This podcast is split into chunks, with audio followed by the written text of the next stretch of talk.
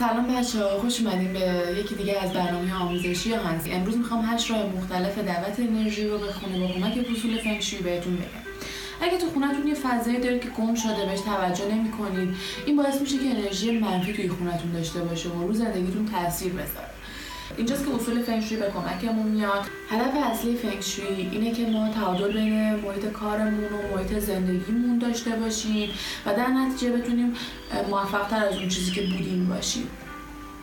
حالا براتون اگه سوال پیش اومده چطوری من می‌خوام این هشت رو بهتون توضیح بدم. اول از همه از درب ورودی خونه شروع می‌کنیم. فکر اصول فکری معتقده که درب ورودی خونه نماینده ثروت خیلی مهمه. باید حتما دو تا گلدون بزرگ همیشه سبز و همیشه جلوی در خونمون بذاریم. همیشه سبزش هم به خاطر اینکه همیشه سبز باقی بمونه. همچنین از دو تا منبع نوری استفاده کنیم تو دو طرف در ورودی خونه بعد از در ورودی خونه می‌رسیم به راهروی ورودی خونه. اصول فکری میگه که راهروی ورودی خونه نماینده فرصته. بر همین اساس همیشه باید راهروی ورودی خونمون تمیز باشه. کیف و کفش و لباسایی که داریم و همیشه باید توی کمد دربسته بذاریم. همچنین از یک آینه آینه قدیم می‌تونیم تو راهروی ورودی خونمون استفاده کنیم و همیشه گلای تازه باید جلوی در ورودی خونمون باشه. یعنی تو راهروی ورودی خونمون بذاریم. چرا گل تازه باشه؟ چون گل تازه باعث میشه که انرژی مثبت توی فضا پخش بشه. بعد از راه رو می‌رسیم به آشپزخونه. اصول فنگ معتقده که آشپزخونه نماینده هارمونی و رشد روابط خانواده است.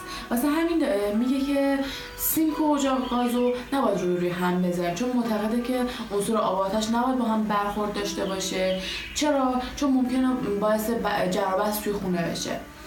همچنین میگه که اجاق گاز نماینده تغذیه و رشد روابطه. واسه همین نباید زیر پنجره و روبروی در ورودی خونه بذاریم. بعد از آشپزخونه می‌رسیم به اتاق نشیمن. اتاق نشیمنتون حتما حتما حتما باید مبلمانی واسش استفاده کنین که متناسب با فضاتون باشه که اون فضا رو کوچیک نکنه. مبل اصلیتون رو باید پشت به دیوار اصلی بذارین. چرا؟ چون باعث میشه که حس حمایت توی خونه حس حمایت توی خونه به وجود بیاد. و همچنین اگر بخواید دیگه خیلی شاهکار کنید می‌تونید یه آواژور هم اونجا بذارید.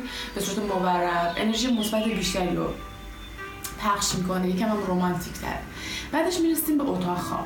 اتاق خواب برای اینکه بتونیم خواب آرومی داشته باشیم توی اتاق خواب می‌تونیم از رنگ های خونسا و رنگ های روشنی استفاده کنیم. تخت اتاق خوابمون باید انگار چوبی باشه پشت سری داشته باشه و این پشت سری به این دیوار محکم تکیه کنه. طی تختمون دو تا پاتختی قرار میدیم که روی پاتختی ها می‌تونیم آباژور خوشگل و شمع عطری بذاریم که یکم حس رومانتیک تری به فضا بده. بعدش می‌رسیم به حمام. حمام همیشه باید تمیز باشه درش هم بسته باشه. بر اساس اصول فنگشوی ممکنه که حمام انرژی فضا رو از بین ببره. واسه همین میگن که چند تا گلدون توی حمامتون اگه داشته باشید خیلی بهتره. بعد از حمام می‌رسیم به باغچه. باغچه جلوی خونه نماینده آینده است و باغچه پشتی نماینده سلامت و ثروته. واسه همین همیشه باید تمیز نگهش داریم زیبا نگهش داریم و خیلی مراقبش باشیم. تموم شد. امیدوارم که از این ویدیو خوشتون اومده باشه. خدافظ